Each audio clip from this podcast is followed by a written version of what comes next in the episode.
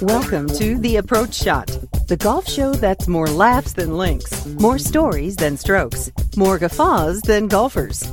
Here are the hosts of The Approach Shot, John Ashton and Neil Michaels. Well, we were back last week and we've come back again. No, no, no, that's okay. We listened to what you said and we're still coming. That's right. Approach shot. Wait, who I'm said John- that? I'm Ashton. I'm Neil Michaels, and I just got back from a five day trip to go see family back east. My daughter moved, and because you can tell from my extremely hefty physique, I'm the guy, because I am this guy, who when somebody moves, I pretend I'm one of the movers and I bring boxes down and I bring boxes out and and other people just sort of look at me like, you know, you're paying people for this. And I'm like, Yeah. you know, I just like to be Yeah. part of the crew. I'm the guy who has a pickup truck and has a bumper sticker on the back that says, Yes, it's my truck. No, I won't help you move. I don't know what it is. I, you know, when I moved to Atlanta, I had a, a friend there, and she said, "Listen, if I'm going to help you move, I, there's two rules. One is you move at my pace. The second is you never walk down a ramp. You always run down the ramp. Why?" And she said, "Because it takes the same amount of energy, and we get done faster." And it's fun to watch you hit the ground Right. at the bottom you, the you hit the ground harder. exactly. Thanks, Julie Webb. Appreci- appreciate that. I did that and I thought, you know, if I helped a friend move or I helped, you know, a, a family out here in Southern California move, uh, it'd be like a case of beer and pizza. And they said, nah, Yeah. you know, we're, we're just to, it, it's family. We just kind of do our thing. Not that I was looking for a reward. I Mhm. wasn't. right. It would have been nice. Something, you know, a little bit, little something, something. Throw me Well- a little something here. So here's the reward that I got. I get to watch my five year old granddaughter daughter get off the school bus. I'm there when she gets off the bus, right? Reward given. She ran to me Yes, first. yes. Big old indeed. hug. I Uh, get pictures of the big old hug.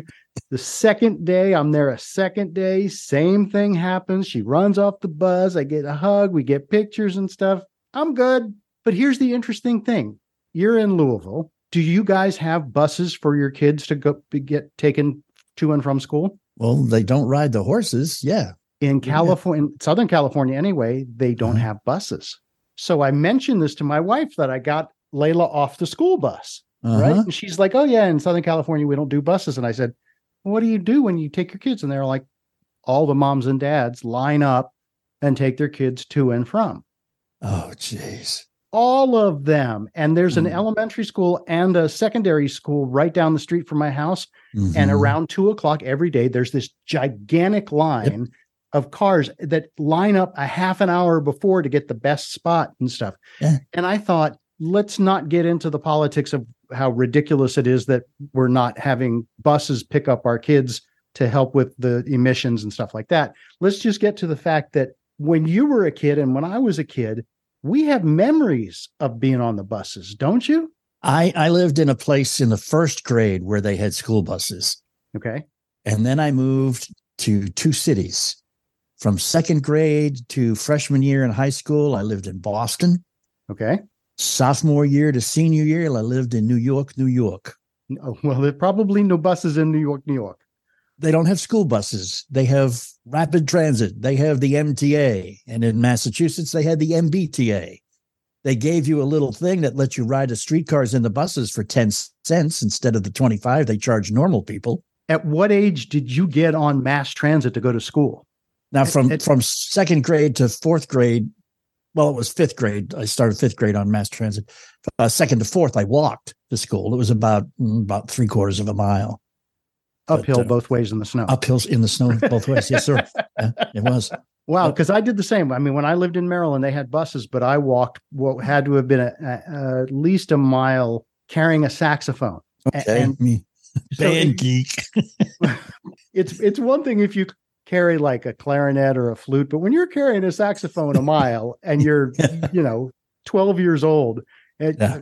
it I guess it it puts some kind of a of a some some muscles. Maybe my moving muscles came from my saxophone. Sure wasn't where the chick magnet originated. I know that's for sure. that's for sure. I imagine the poor schlub who had to walk with his tuba. I think his mom must have driven him. I, I, believe so. Speaking though of of uh, studs, we have one coming up as a guest today. We always do, but but this guy, his neck hurts and his shoulders hurt and his legs hurt now that he's a 65 year old gentleman. But at the mm-hmm. time, he made a lot of other people hurt. Yes, indeed. And he holds records, uh, Pro Bowler. Um, he, he returned more yards in any one game than anybody's ever done before or since. And we're not going to tell you who he is. Figure it out. You've got a couple of minutes to Google it and come back see if you're right. Our guest is next on the Approach Shot.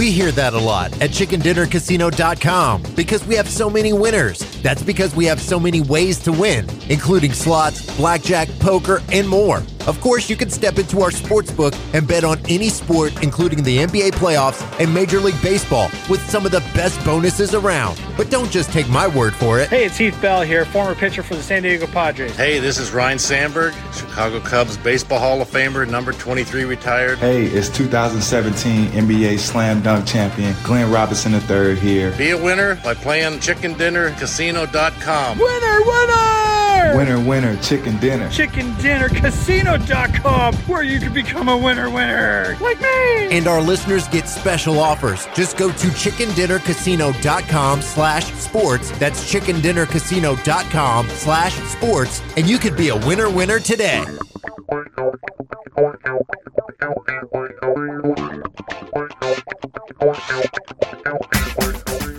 And welcome back to the Approach Shot. I'm John Ashton. I'm Neil Michaels. Did you get it? Did you do yep. the research we asked you to do while we were I gone? did. Do you know who we are about to introduce? I do. Then do it. Okay. Today with us in the clubhouse on the approach shot, we have a guy who's a three-time first team all pro and a one-time second team all pro. So we're just going to say four-time all pro, two-time pro bowler, and played in the NFL for 10 years. Leroy Irvin from Los Angeles yeah. Rams because the last year in Detroit we're not even talking about.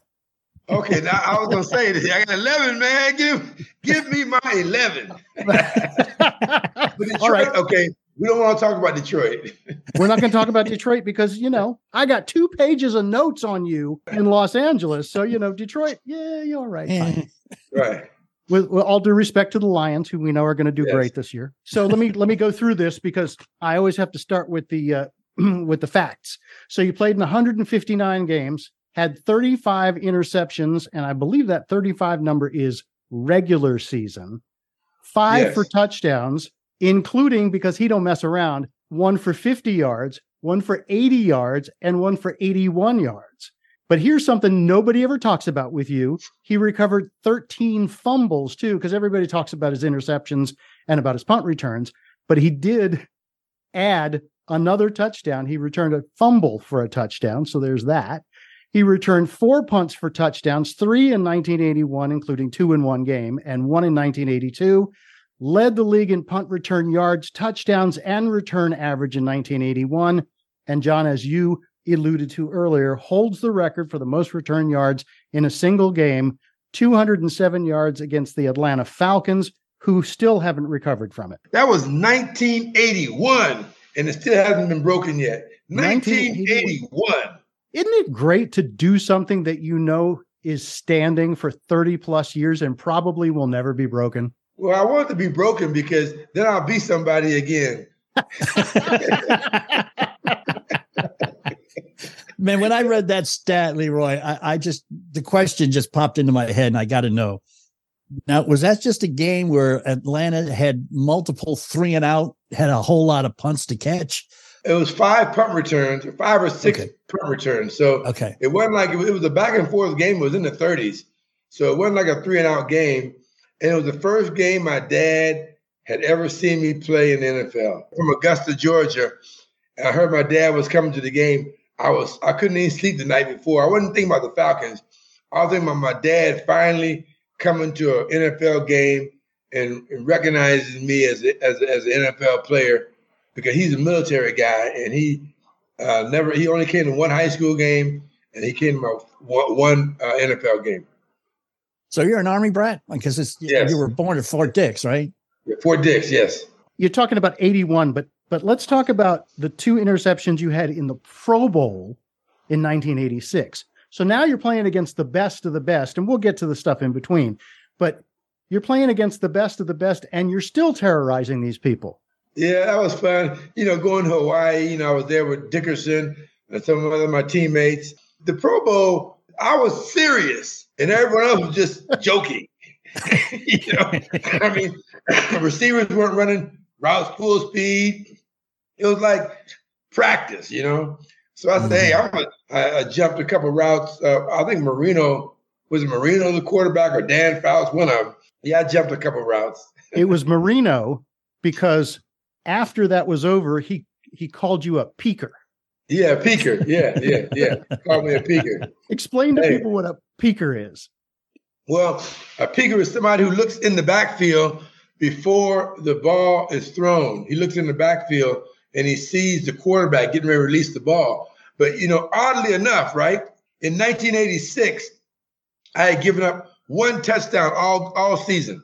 Yeah. And then, and I was named All Pro. I was named first team All Pro, and Miami came into town, and and and Marino beat me for three touchdowns, one in overtime to win the game. Mm. At the end of the game, Marino told everybody, "Yeah, he's a peeker." so he, he ended up getting me back Now, now, to be fair, Marino got you for three touchdowns, but let's remember who his receivers were. Yeah, Duper. It was Duper. It was Duper. It was Duper. He had Duper, Nat Moore, and Mark Clayton. Clayton, right? The And, uh, marks, the marks. You know, and the thing, the thing is that you know I felt sorry for Duper because I used to go to the Super Bowl every year in Vegas and watch the watch Super Bowl with Dan and, and Duper. We used to go every every every year. We go to by, by four or five years. We go to this Vegas and watch the games. So when I'm playing against Duper, he's doing the. yeah, I'm thinking, damn, you, you okay, man? You okay? I'm thinking he's tired. All of a sudden, bam, he just burst by me. The official stats I was reading uh, pegged you at 5'11, 184. Could you play quarterback in the NFL now? Aren't everybody like a foot taller than that now? Well, not everybody. Not everybody's taller. Some guys are taller, but but remember, the taller you are, the slower your movements are.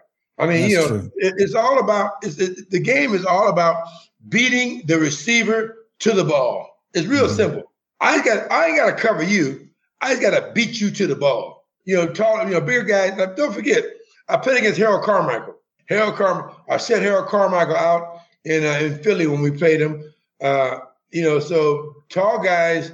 There were tall guys in, in the league and the receivers when I was there, but I'd rather I'd rather face a tall guy than a fast, quick guy. You know what I mean? Because because th- then the, the fast, quick guy has the same speed and quickness that I have.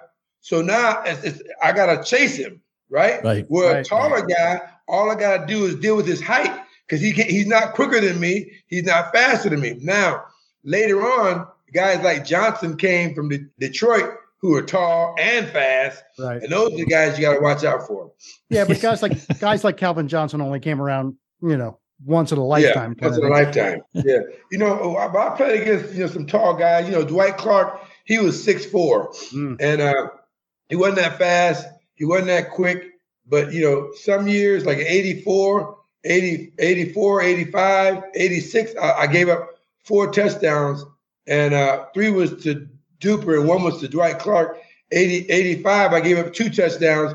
Two were to Dwight Clark. 83, I gave up two touchdowns. Dwight Clark. You know, so Dwight Clark beat me for a touchdown in every game I played against him in, except for the last game I played against him. What made that different? What made him different, other than the fact that You he know, was I, I went. I went to uh, every every time they got inside the twenty yard line, I jumped the slant and he run the corner. I played the corner and he ran the slant. I go to Bill Walsh at a golf tournament and say, Bill, man, how did you guys figure figure me out? You know, every time I inside the 20, I jump the slant, you throw the corner, I jump the corner, you, jump, you throw the slant. I say, well, Leroy, we just got lucky. We just got real lucky, you know, and it's, it's, it's the way it goes. Then I go, I go to Joe Montana. I said, how come every time I got inside of 20, you guys throw the slant, I jump, I think you can go to corner. I think you're gonna do the corner, you run the slant. I said, well, Leroy, you know, Bill just calls great plays. He just calls great, great calls. I went to Dwight Clark, and Dwight said, Leroy, we knew you were a peeker.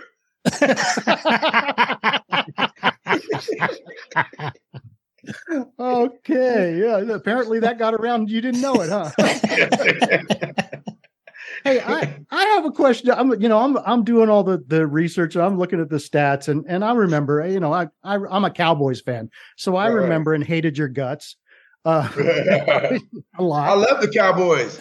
I love the Cowboys. and when I was in college, I got a silver Celica, uh, Toyota Celica GT, and the Cowboys sent me a sticker. I was senior in college. I, I put that that helmet, that, that that star on the back of my Celica, thinking I'm gonna get drafted by the Cowboys. So I'm a Cowboy mm. fan too. All right, all right. then then you know you then I can come hang out with you. Okay, we'll watch some football together. So that's what I'm thinking is you know you remember the Rams the entire time you were there. They were real up and down 11 and 5 one year, 2 and 7 one year. Then Dickerson joins the club and you make the playoffs a bunch more. Did you really get to a point where your rivalry with either the 49ers or the Cowboys or the Giants or the Redskins, did you get to a point where you hated some of these guys' guts or was it all lay it out on the field and shake hands after? The, the thing about it is, I'm a big fan. It's a rivalry to the fans. Yeah. But to us, it's like a, you know, it's like, you know, hey, we got to beat the 49ers because we know we, we can't go anywhere unless we beat the 49ers. And, I, and back then, our rivalries were the only people in our conference. Like we, we were rivals. We, we Chargers were like our sisters, you right. know, like our sister. Mm-hmm. We, we practiced against the Chargers in the summer. We played them in preseason. We may play them during the season, but they're like our brothers and sisters, you know. So really like wasn't a rivalry. But the 49ers, that was the rivalry. Right. You know, we didn't we didn't really care about the Cowboys. They weren't really a rivalry. It was the 49ers. We had to beat the 49ers. And before I got there, before Walsh got there, before Montana got there, Rams were beating the 49ers every season mm-hmm. in two games. The 49ers were terrible. But then they when they started winning, then everybody talks about it being a rivalry, you know. Mm-hmm. But it, before it wasn't even a rivalry, it was just ass kicking.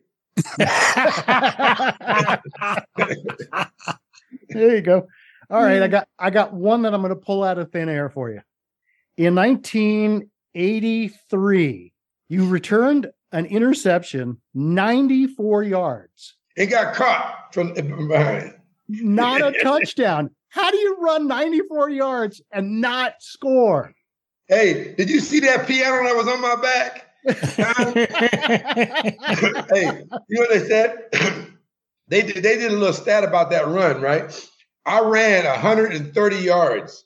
I caught the ball on the five yard line. I went one way, had to reverse field and go the other way and then run down the sideline. And when I got to the five yard line, I said to myself, I'm going to just go down because we got Dickerson. And I'm sure we're going to score from the two. And uh, they, they, they, the guy uh, running back from the New England Patriots, he tackled me at the one yard line or two yard line. You know, ironically, out of that play, we didn't score a touchdown. Oh, oh, wow! Oh. Because because uh, John Robinson decided to use Eric as a decoy and run Crutchfield three times in a row. That's funny that that you remember it so clearly, though. I know I, I've heard you say in other interviews that you owe your success to Pat Thomas, Rod Perry, and Steve Shafer. Talk to us about what kind of impact they had on you. You know, it makes me want to cry, you know, because Pat and Rod knew I was there to take their jobs. And they taught me everything I knew or learned about playing cornerback in the NFL. Because don't forget, I was a safety in college. Mm-hmm. I played I played cornerback my first year in college. Then I played the last three years I was a safety. So I had I was very green at cornerback when I got to the Rams. But Pat Thomas and Rod Perry, they taught me everything. I got to put Bud Carson in there too because you know, without Bud, man, you know, who knows where I would would be right now. You know, Pat Thomas and Rod Perry, man, to to to take me under their wings and teach me everything. I used to go watch film with Rod Perry all the time. I'm still really good friends with Rod Perry to, to today. And then and then Steve Shafer, he made me the all-pro corner that I am. He saw that I was undisciplined. Bud Carson was about X's and O's. He wasn't about technique, position, none of that stuff. Just get the job done with Bud Carson's thing. And Bud, we used to blitz a lot and we used to be on the island a lot. But when Steve Shafer got there, he groomed me into a, a real, real corner. I was a complete corner. I could, I was tackling, I was uh, playing, you know, playing the run, I was playing the pass. He gave me a, a game plan on how to be a corner, you know, and, and showed me the roadmap on how to get to the top. So I, I took all those things I learned from Rod and Pat, and then when Steve Shafer came, I took it from him. But then again, I had a lot of guys, man. Monty Jackson came on the Rams, and he taught me a lot, you know. And then we had Gary Green that came there uh, from Kansas City. He taught me a lot. Eric Harris came from Kansas City. He taught me a lot. And then Jerry Gray, who I trained, I trained Gary Jerry Gray, but at the end, he was my teacher. So, you know, I had a lot of guys. So, what does a rookie coming into that situation expect? Well, put it like this. I'm going into a lot, I'm not from I'm from Georgia, and I go to Kansas, and now I'm in LA. I go in the locker room. Here's Ferragamo, who I played against college with, played against. Then you got Jack Youngblood, got Fred Dryer, got Hacksaw Reynolds, you got you know uh, Doug France, got Woodley Tyler, Lawrence McCutcheon. You know, you got all these guys that that I've been watching play for the longest. You know what I mean? So I'm in a locker room of veterans. I'm in a locker room of LA stars. You know, like the movie stars. And so it was, it was, I was in awe when I came in that locker room. It was like, oh man, I'm I'm in heaven right now. Were there any guys of the same ilk on other teams that intimidated you when you played against them? Oh yeah, Drew Pearson. I'm a big Cowboy fan now. Yeah, so, yeah. So, so we, we played the Cowboys, I think in 80 or 81 in the playoffs. All of a sudden, my favorite receiver in all the NFL was Drew Pearson. Favorite. I'm up there lining up against Drew saying, wow, Pearson, man, you know, hey, uh, I want to shake his hand. I want to tell him how, how big fan he is. And I and I, I, I distinctly remember this in my head. I was saying, I want to win the game, but I want Drew Pearson to have a good game. Now I'm covering it. I started the game because Pat Thomas was hurt, and Bud Carson said, "What is wrong with you?" When he lines up outside the numbers, he's kind of running the end. When he lines up on the numbers, he's running a, a, a nine route. I'm thinking to myself, yeah, I know, but you know, I, I want him to kind of get up, kind of get open sometimes. wow. That's not the only player that there is word that you had kind of a, a starstruck feeling about. There's this quarterback for the New York Jets that you kind of like too. Oh yeah, Joe Namath. Oh, I, I love Joe until he, he, was doing Monday Night Football in Seattle. Largent used to run all these little weave routes and stuff, and so Zorn was going to throw Largent an in an in route, but Largent ran a corner. He had an mm. option route call. So Largent ran the corner. I saw Zorn throw the end. so I would jump the end. Then I spun around to get back to the corner. Joe Namath said, "Did you see that?" Largent had Irvin spinning like a top. I'm like, no, screw you, Joe. I, I, ain't a fan of yours no more. I'm just reacting to the ball. We need to uh to to leave the the whole arena of football and get into some golf talk here in a little bit. Okay. Because uh the man's hanging out in the land of beautiful golf courses and sandy beaches and sunshine and tequila. So we will be right back with uh, Leroy Irvin here on the Approach Shot. Don't you move. Hello Fresh or, or Hello Fresh. I know we were just talking offline that you had some kind of unbelievable meatloaf parmesan and meatloaf parmesan. Mm-hmm. So you'll have to speak to those. I had the lettuce wraps, which is made with ground turkey, onions, tomato, and cucumbers. And then there's this really light, but with a kick sauce that goes with it. My mouth is still watering thinking about it.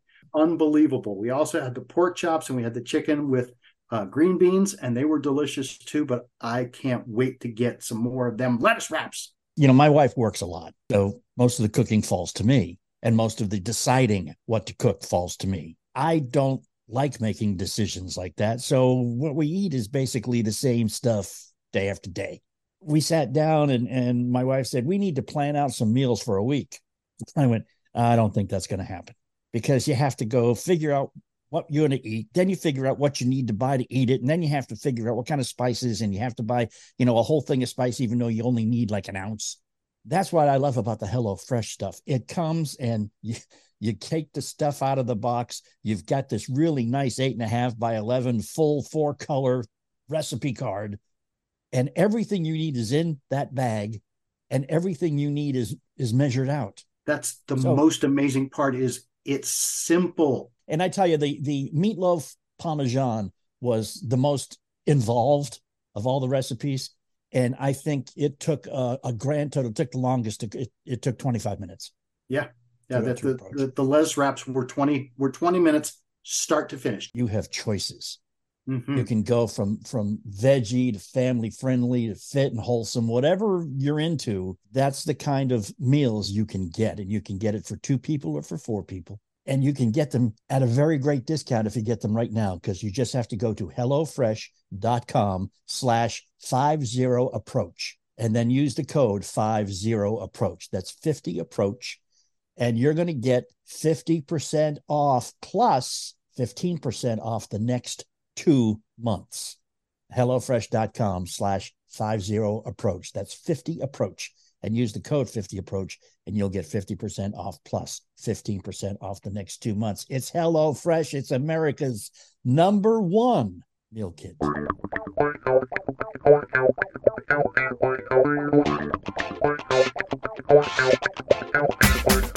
We said don't move, and you didn't.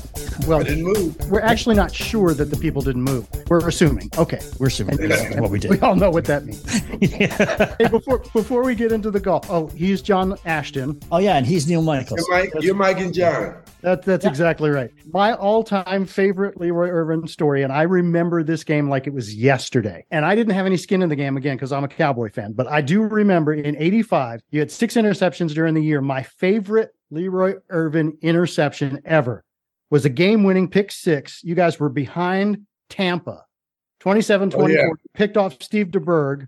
And what happened then? I think I ran for a touchdown. You sure did. 34 yards for a touchdown. And that game put you guys in the NFC championship game. NFC championship game. Yep.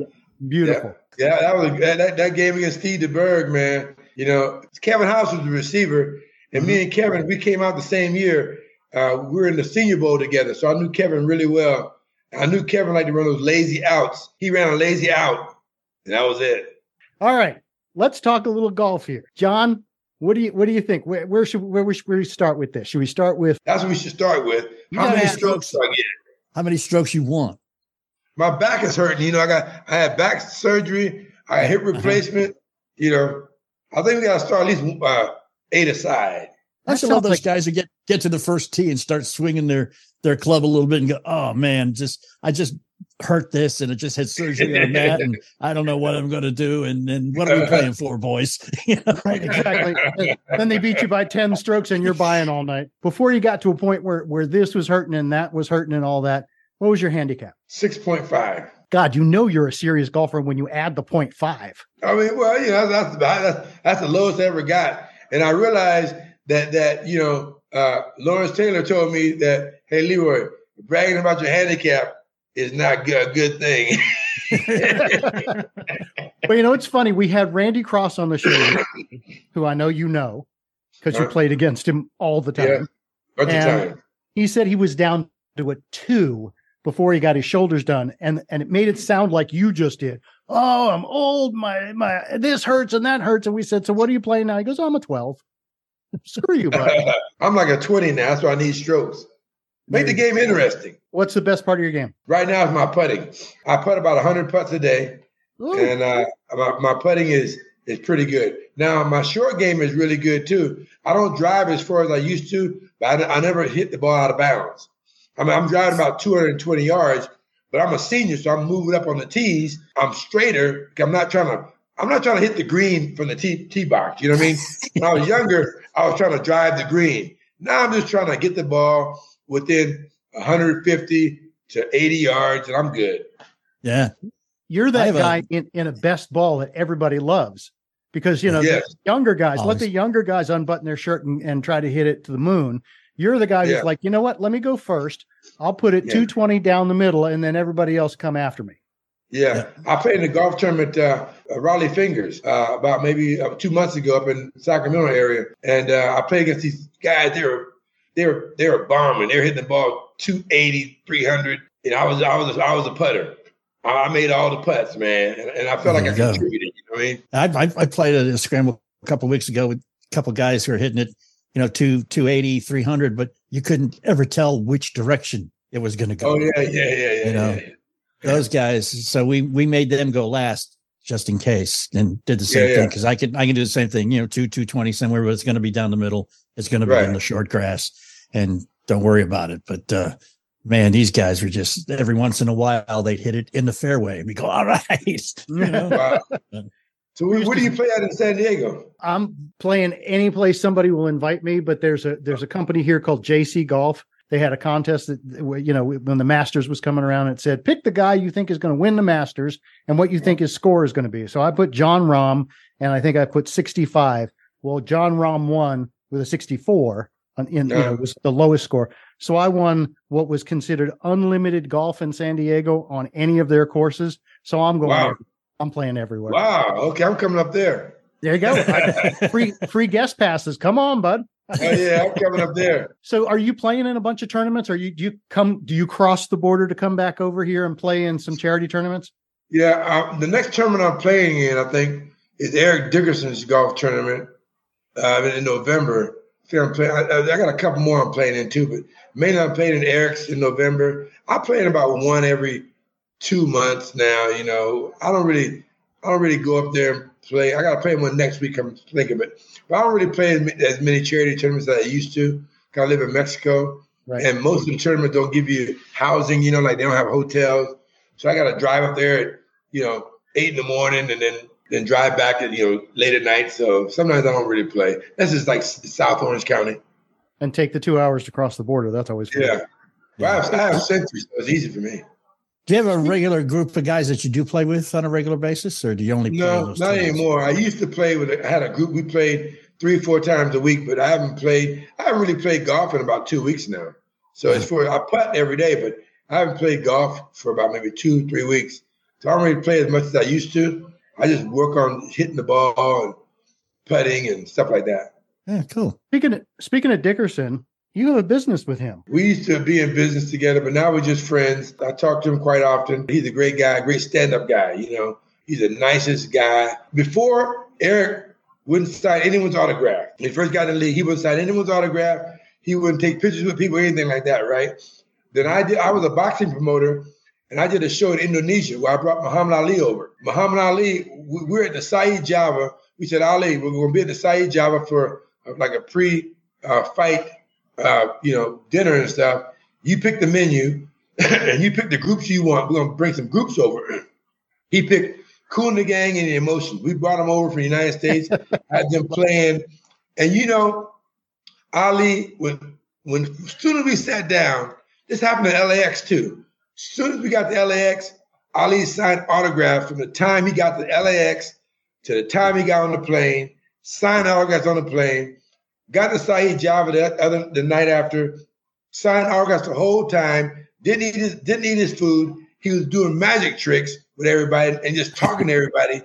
and I, I was amazed. I was like, you know, like Ali is talking to everybody and signing everybody's autograph. Before that, Eric wouldn't sign anyone's autographs. And I came back mm. and told Eric about what happened in Indonesia with Ali. And since then, Eric signs everyone's autograph and he takes pictures with everybody. That's Man. fantastic. Yeah. yeah.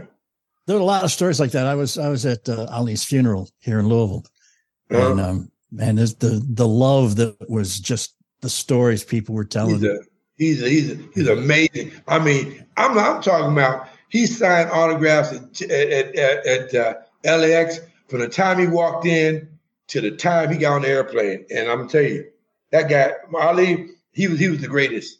Yeah. He was the greatest. And then he, I was a promoter, and then he wanted me to come up to his room and have lunch with him. I was afraid. I didn't want to go to Ali's room and have lunch with him. Shit. I was afraid. I was too nervous. I was like, ah. He said, Leroy, you, you're paying for all this. I said, yeah, but I, you know, his, I was just too afraid to hang out with him. I ended up Yeah. going there and hanging out with him, but I couldn't wait to leave because I was just in awe of that guy so much, man. I never Yeah. been in awe of somebody that must have was in awe of Ali. live a pretty good was- life here. We- We're talking Muhammad Yeah. Ali. We're talking about Joe Namath. We're talking about Joe Montana. We're talking about some of the biggest icons in sports. And uh, you hung out with them or you played against them. That's pretty sweet. Yeah, I was very lucky. Very, God has been good. God Yes, has been indeed. good. But you know what? God cannot help you with what's coming next Okay. Because we got a six pack of questions to fire Okay. off at you. And we're Okay. going to shoot them at you one at a time. You give us your very first answer. Don't think about it. Just the Okay. first thing that comes to mind, or you're going to hear, "Ah." Okay. we don't want to do that to you. We got that coming up. It is coming up. It's the six pack, and it's with Leroy Irvin here on the Approach Shot. If your company stayed open during COVID, I have some great news for you. Government funds are available to reward companies who stayed open during the challenging time. Now, this is not a loan, and you do not have to pay it back. Your hard work to stay open could qualify you for up to $26,000 per employee at covidpayment.com. You heard that correct. Up to $26,000 per employee. This program is complicated, but nobody knows more about it than the tax experts at covidpayment.com. You pay nothing up front. They do all the work and share a percentage of the cash they get you. Businesses of all types, including nonprofits and churches, can qualify, including those who took PPP loans. If you have five or more employees, let covidpayment.com help get you up to $26,000 per employee. Visit covidpayment.com. That's covidpayment.com. covidpayment.com.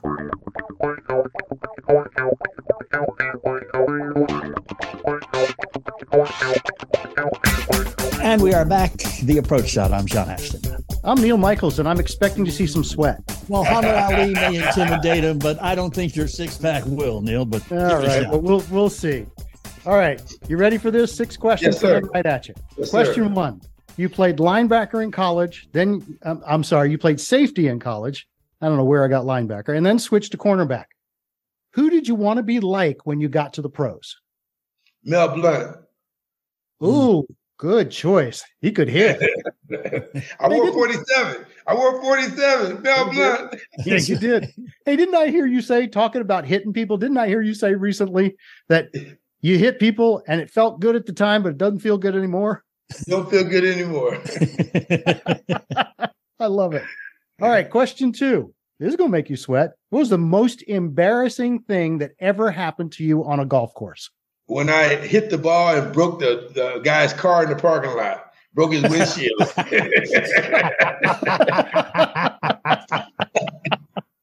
Why is your ball in the parking lot? Hey, I was, to I was trying to hit the green.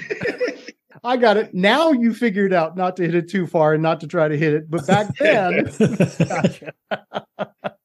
All right, question three. Be honest now. Which quarterback did you terrorize the most? And then conversely, who had your number? well, well, Steve DeBerg I terrorized the most. Uh, but the guy who had my number was Joe Montana Pretty much. or Dan knows. Marino. Okay, th- those two, I think you could probably write that off as everybody else too. Yeah. All right, question four. You grew up in New Jersey, played college in Kansas, played most of your career in LA, and now live in Mexico. Where's the best tacos you've ever eaten? right here in Puerto Nuevo. What's the name of the place? Give me a shout. El Yaque Tacos. Tacos El Yaque. El Yucca. Taco Yucky, yucky tacos. It's like a deer, a deer meat or something. I don't know. Direct translation. You know, yucky hey, tacos. I grew up in Augusta, Georgia. Don't forget now. Yeah, that's right. Well, And it- I worked at Augusta National, and I caddied in, in, in, the, in the at the Masters in '76 when Peter Oosterhuis's caddy got arrested. I, I caddied for him one day at the Masters. is Ooh. that right? Yeah, so you didn't know that, did you? I did not know that. How many people Yeah. have you told that to? A bunch. A lot of uh, people. I was hoping we had an exclusive there. but not, not on the air, though. I haven't told him about on the air. All right, there you go. Question five.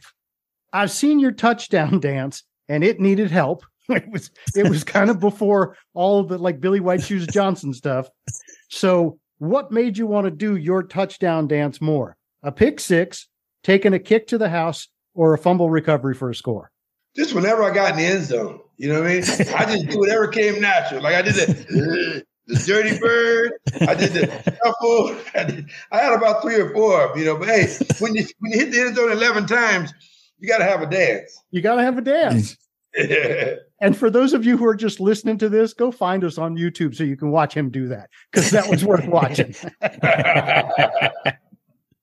and question uh, six, and we ask this of all our guests since we are the approach shot.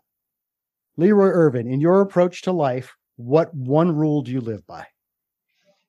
Hey, you know, it says in the Bible, who amongst ye, if your brother asks you for a loaf of bread, will give him a rock? So I'm I'm about helping those that can't help themselves. I do a lot of work with the orphanage out here. I'm trying to bring them to the United States, trying to get them educated in the United States. So I'm all about helping those that can't help themselves or not in a position to help themselves. Wow, that's maybe Terrific, one man. of the best answers we've ever had. Yep. I love it. Leroy Irvin, you are off the hot seat, my friend. Hey, thank you guys, Mike, John. Appreciate it, man. Anytime. Call me anytime. We're not ready yeah. to get rid of you quite yet. I do I do want okay. to ask, are you still involved with Vince Ferragamo in End Zone Mortgage? Uh no, I'm not in real estate anymore. I decided that, you know, I got enough money to live without having to go to work every day. So I'm gonna do it because you know, some time is the most valuable thing on earth. If I spend my time trying to make money, then I'm wasting time. It sounds like after you finished playing between working with Vince and working with Eric, uh, you, you, had you had a lot of fun and you made some money and stuff. So so God bless. It sounds like you have got life figured out, my friend. You guys are doing the podcast, having fun, doing what you want to do. That's what I want to do in life. I don't want to stress. I just want to just enjoy my life and help other people enjoy their lives. Because you know, I live in Mexico, and the poverty down here is so great. You know, that eh, you know, I, I God's going to ask me at the end. He's going to say, Leroy, what did you do to help other people? What did you do with all the things I gave you? If I just hoard everything that God gave me and, and then buy lavish things for myself that God gave me, how, how am I going to answer to Him about how I help other people that are less fortunate? So my thing is to helping the less fortunate and uh, just being thankful for what God has given me and uh, spreading spreading the love. Well, we're thankful for you, that, Mr. Irvin, for uh, for being funny, for being real, and for bringing that kind of love out. Uh, it's it's great talking to you.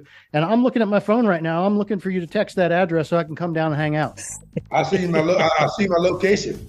You you, you have it. You got it, man. I see my location. Anytime, Mike. John, love you guys, man. Appreciate it. Appreciate it, Leroy. Thanks so much for spending time with us here on the Approach Shot. Anytime. Anytime. Non attorney paid spokesperson. Could your house go into foreclosure? Are you behind on your mortgage payments? Does it seem like the bank has no interest in helping you save your home? And you feel like you have nowhere to turn for help? Then we have good news for you. Foreclosure Protection Services can help save your home as they specialize in foreclosure assistance. That's all they do. If you're behind on your mortgage payments, being threatened with foreclosure, have been denied a loan modification, or been the victim of a predatory loan, it's critical that you call Foreclosure Protection Services now at 800 500 2021. Their network of attorneys and their agents are available to speak to you now. If you're behind on your mortgage payments, Foreclosure Protection Services can help stop the foreclosure process. Call today before it's too late. New laws are in effect that may save your home. Call Foreclosure Protection Services now at 800 500 2021. 800 500 2021. That's 800 500 2021.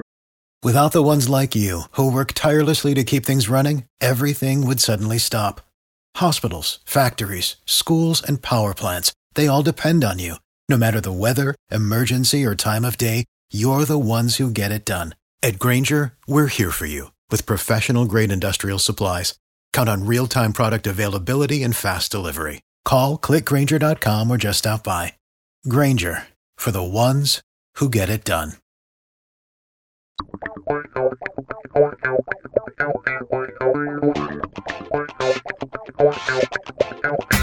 The guy's a piece of work. A stud. And, and we attract pieces of work to our show, The Approach Shot.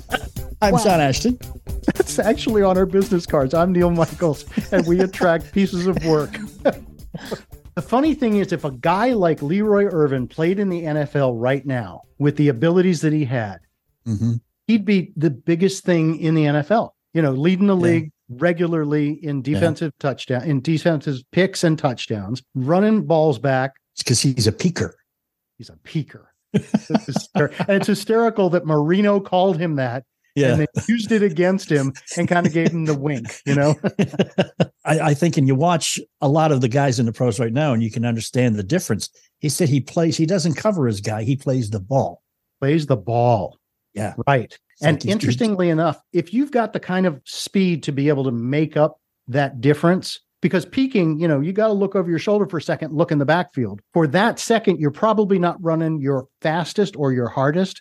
So to have that kind of speed and to have that kind of intuition on where the ball's going, that's mm-hmm. that. Well, that's why the man was a multi-time Pro Bowler, and why he can afford to hang out in Mexico and do nothing but eat exactly. tacos and play golf. I'm, and or, I'm I'm headed down there. I'm going to oh, I don't blame show you, from down there. Yeah, I mean, you could just put your bags on your shoulder and walk across the border, can't you? that is how I mean, a lot of people do it. Yeah. Uh, one thing I, I, don't know if I told you the uh, Augusta story. First off, nitty gritty dirt band. I always loved the nitty gritty dirt band, man. I had one song, I forget the title of it. I only heard it a couple times, but there was a line in there that just said, Augusta, Georgia just ain't no place to be. But I was uh, living in, like I said, I was living in Atlanta in the 80s. So yeah. I did not have a football team to root for. All due respect to the 80 Falcons. I was uh, working with some folks in the electronics business on the side, mm-hmm. and they had installed a very extensive in home stereo system, 35 inch TVs. It was a a Bang & Olufsen in the wall, you know, remotes in every room type deal at a large house in Buckhead. Nice. The man who owned the house and bought the system was probably in his 60s at the time and was not quite comprehending how this remote thing worked. Okay. It had what we called the uh, what they called in the electronics business a very high FLQ, just flashing light quotient. Okay. so I took it upon myself one day. I got off the air and I just went over there and and and walked the man through how to work his remote and how to work all of the components. Mm-hmm. And I spent probably three, four hours in his house. And his wife made me iced tea, and it was great. And the man was very, very thankful. He walked me back out to my car as I was leaving, and he saw my golf clubs in the back of the car. Mm-hmm. He said, "You're a golfer," and I said, "Well, you know, if it depends on on how broad a, a way you want to use that word. Yes. right. And he said, Well, we should play sometime. And I said, Great. He said, I'll call you and we can go to my club. And I said, Okay, that'd be fine. Where do you play? Thinking maybe it was the Atlanta Athletic Club or, you know, one of those places. One of the no. many clubs yeah. there. Yeah. Augusta National. Oh. And I said, Thank you. And hoped that he never called me because my game was such at that time were I to swing a club, anybody looking at me would say, Excuse me, sir, but you need to leave now. right. We've known each other for years now. You have never told me that you were invited to play Augusta. Yeah, I didn't. No, you didn't. I did not go. Does this go down as your biggest regret or your biggest?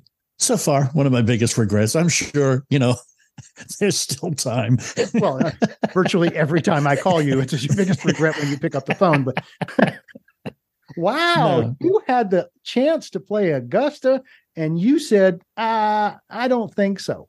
Yeah, I think I no, think man, because I was intimidated. I, I knew what my game was like, man. And you had to have a caddy, so I knew that there'd be people laughing at me, like the old joke where golfers is like twelve over on the by the time he gets to the fifth hole, and he's reading a putt and the, and the caddy reads the putt for him and the guy misses it and the guy looks at the caddy and says you must be the worst caddy in the world and the caddy says no sir that would be too much of a coincidence okay i didn't want to be put in that position no i can imagine not yeah. it would yeah. be it would be a great experience but you're right in that situation you don't want to be the guy that everybody is saying you know i'm hoping that you live somewhere else and we won't be seeing you anytime yeah. soon Again, yeah. yes, don't don't be holding your breath waiting for the invitation to join. Exactly. Exactly. but it, now I'm at 8.6. So now I could do it. At 8.6. Yeah. in with the points. Okay. Yeah. Do you remember when we had Kessler Karain on? I think it was Kessler that we were talking to, and he said was talking about caddying. There was a hole that he was caddying for Patrick, and mm-hmm. Patrick looks at him and says, "Patrick uh, Reed, by the way, this is Patrick, Patrick Reed. Reed's caddy." Yeah. And and says, "I think it's something like 150 yards uphill. What do you think?" And Patrick walks over to the bag and pulls out his seven iron. And Patrick says, I think it's an eight. So they kind of look back and forth. And Patrick, to his credit, put the club back and took the eight and proceeded to hole out from that location. Looked back at Kessler and said, From now on, you pick the clubs. That's right. So I think in in your case, having a caddy may have actually been a help. Couldn't hike. Good. As they say. As they say, couldn't hike. Very couldn't nice. But you know, that uh, Kessler episode had a lot of little vignettes and, and cute little stories about about working with with Patrick Reed and and other stories about uh, some of the touring pros in the PGA. That's just one of 82 other episodes that we had done prior to the, our our hiatus ending and coming back with if, season if, 2. If you are a fan of caddy talk, we also had Drano Lano, Andrew Lano the 2nd mm-hmm. as yep. a caddy. We also had we've had others We've also had some of the great Major League Baseball players and football players of our generation, including guys like Dale Murphy, Levon Kirkland, Jeff Garcia, Andy Van Slyke, Chris Sabo. Mm. Am I name dropping enough for you? Yeah, well, and Max Homa, if you're into golfers, man, Max, Max Homa. Homa. We, Max we did Homa an episode was, with was, Max. That was fun to be able to get him squeezed in because he was on tour at the time yeah. And when he called us, he said, I only got 15 minutes. And we were like, 15 minutes with Max Homa is better than no minutes with Max Homa. Let's go. and we talked so fast. I was thinking the other day about our very first show with Joey Greco, who was the host of Cheaters for a while. And mm-hmm. Joey and I knew each other a little bit when he lived out in LA. We were trying to do some TV stuff together. Joey had full head of hair, good looking guy. If you look back at Cheaters, he's just this, this, you know, stubborn, uh, guy chasing after people to talk about stuff. And you look at his hair and and he just look good looking man.